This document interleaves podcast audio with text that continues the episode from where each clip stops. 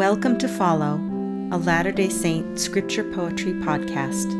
My name is Merrijane Rice. Thank you for joining me today. The reading this week is 2 Nephi chapters 1 and 2.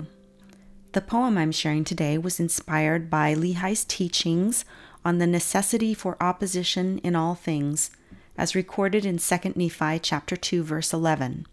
If you'd like to read along, you can find this poem on my website at merrijanerice.com. Let's begin. Opposition in all. God eventually moves you to the other side of everything.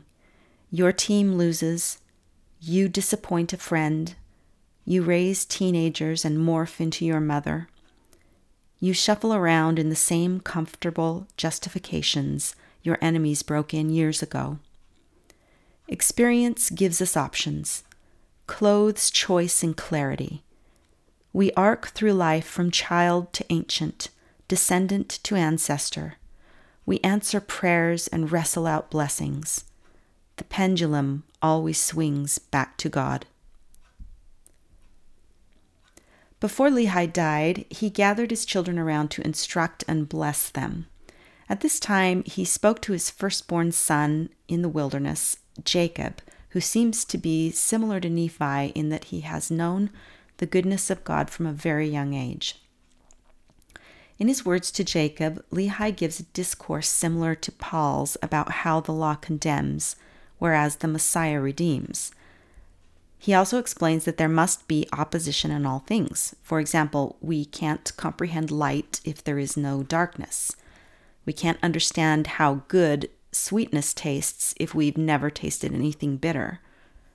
I think this casts a new light on the problem of evil. That is the question of why a good God would allow so much evil to occur in this world. Part of the purpose of evil, I think, is to help us understand what is good. As humans, we are very attuned to the negative. Perhaps this is in part because we can't have happiness without having misery to compare it to.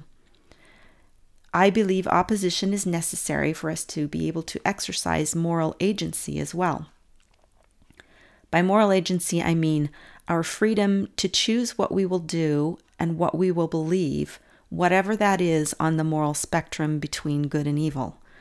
I believe that exercising moral agency and taking the consequences of our choices is one of the central purposes of this life because there's no other way we can learn what the Lord wants us to know, what we need to learn to become more like Him. The Come Follow Me manual from 2020 states the following In his teachings about agency, Lehi identified essential conditions that make agency possible and enable us to reach our divine potential, including the following 1 a knowledge of good and evil, 2. A law given to mankind, 3. Opposing enticing choices, and 4. Power to act. The manual then asks several questions on these points, but the one I found most interesting was what would happen to our agency if one or more of these conditions were missing? I guess that if we had no knowledge of good and evil, we would be in the same predicament as Adam and Eve in the Garden of Eden. We wouldn't know enough to help us avoid the negative consequences of doing wrong things. I think God's law is given to us in part to help us start on the road to distinguishing what is good and what is evil. Adam and Eve didn't initially have any knowledge, but they did have a law given to them. They were also given opposing, enticing choices should they eat the forbidden fruit or not? Then God also gave them power to act. And when they acted, they chose to gain that final missing piece they needed to be able to truly exercise agency. They chose to acquire knowledge of good and evil in part by experiencing evil.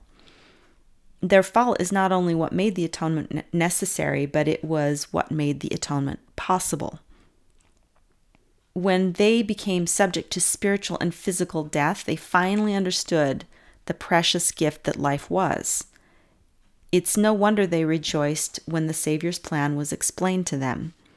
As Adam says in Moses chapter 5 verse 11, Blessed be the name of God, for because of my transgression my eyes are opened, and in this life I shall have joy, and again in the flesh I shall see God. And then Eve says in verse 12, Were it not for our transgression, we never should have had seed, and never should have known good and evil, and the joy of our redemption, and the eternal life which God giveth unto all the obedient. So it was because of their transgression that they were able to experience true joy. Now, onto the poetry side of things.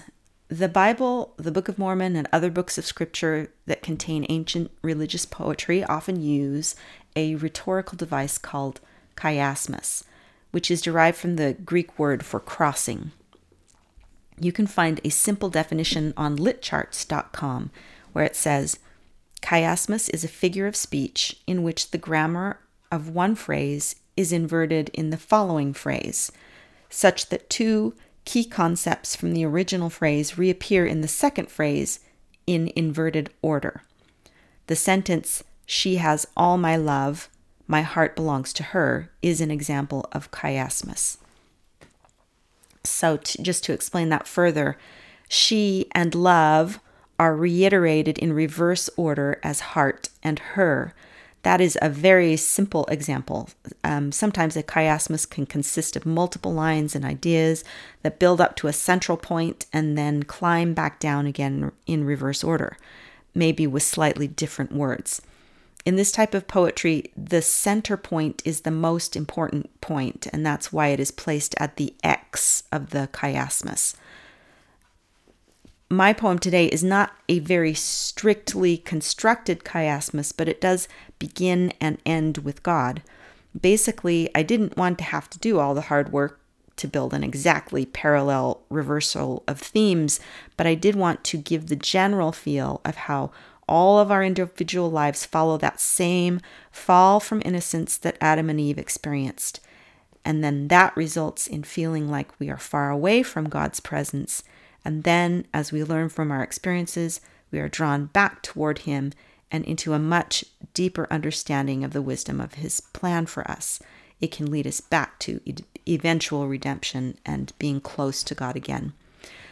Um, chiasmus is a very interesting technique, and I encourage you to try it yourself. Maybe you could do something that is more exact than what I did in this poem. Now I'll read the poem for you again opposition in all. God eventually moves you to the other side of everything. Your team loses. You disappoint a friend. You raise teenagers and morph into your mother. You shuffle around in the same comfortable justifications your enemies broke in years ago. Experience gives us options, clothes choice in clarity. We arc through life from child to ancient descendant to ancestor. We answer prayers and wrestle out blessings. The pendulum always swings back to God. That's all for today. You can find more of my poetry at facebook.com slash Latter day Saint Poetry or visit merrijanerice.com. That's M E R R I J A N E Rice.com. My contact information is in the show notes. Thank you for listening. May your time spent in the scriptures this week be rewarding.